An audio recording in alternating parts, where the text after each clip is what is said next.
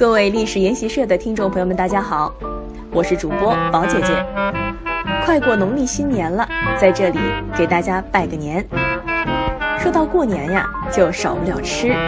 今天呢，我们就来聊一聊一道东北名菜——锅包肉。说到锅包肉这道菜，绝对是东北人心里十分重要的饮食记忆。无论时代如何变迁。餐桌上的菜肴如何丰富，锅包肉在日常餐桌上依旧是必备菜。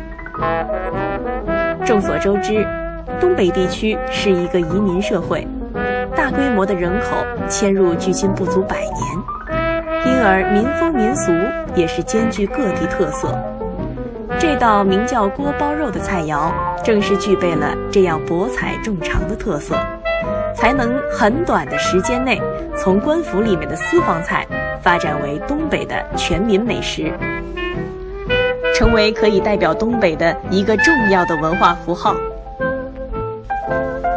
那我们先来看一看曾经的东北饮食。清朝啊，对东北地区曾经实行了长期的封禁政策，在相当长的时间里。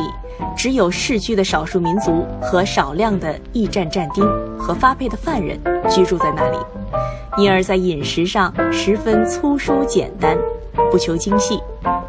由于环境艰苦，那个时代的东北菜可以说是惨不忍睹。现存的方志中，我们可以一探究竟。例如，写清代黑龙江地区的《龙沙纪略》中这样记载。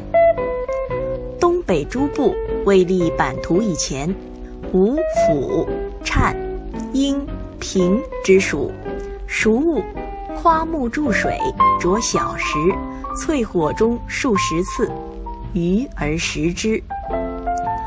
满洲宴客上手把肉，或全羊。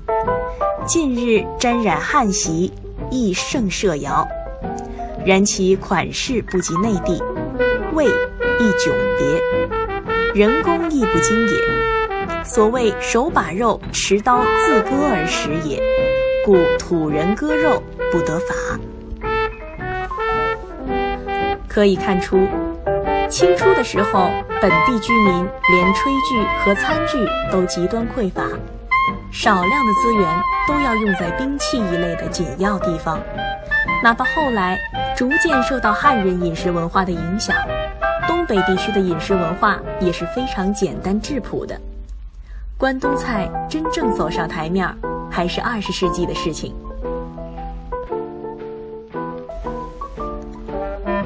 锅包肉又称锅爆肉，爆就是爆炸的爆，诞生于清朝光绪年间，是由当时的哈尔滨道台府的官厨郑兴文创制的。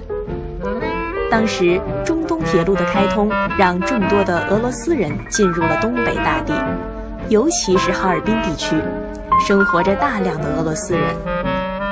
哈尔滨道台府经常要往来接待这些俄国人，在餐宴上如何照顾这些人的口味，就成了郑兴文要考虑的问题。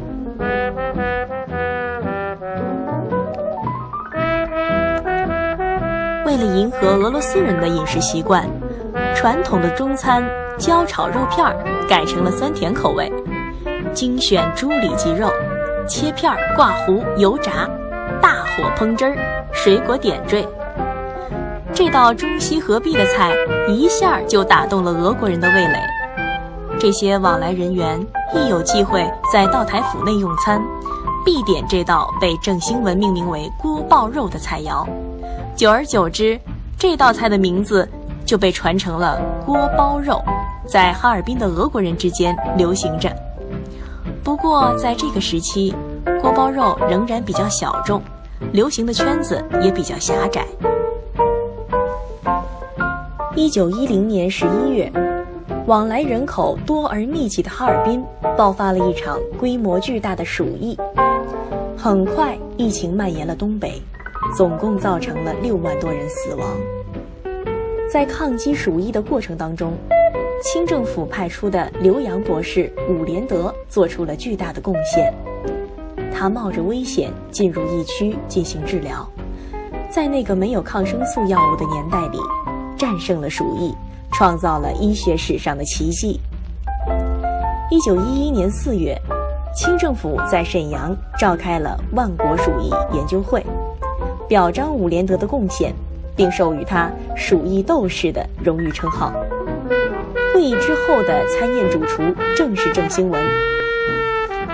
来自外国的参会代表对宴席上的锅包肉大加赞赏，官府对此喜闻乐见。中国人难得既在科学上为国家挣了面子，又在饮食上挣了面子。清政府授予郑兴文“滨江善祖”的荣誉。这道菜在会后迅速流行于东北官场。后来，锅包肉的第二代传人郑义林将原有的水果配菜去掉，转而使用中餐中的葱、姜丝儿和蒜片儿，点缀香菜，出口转内销。这种做法延续至今。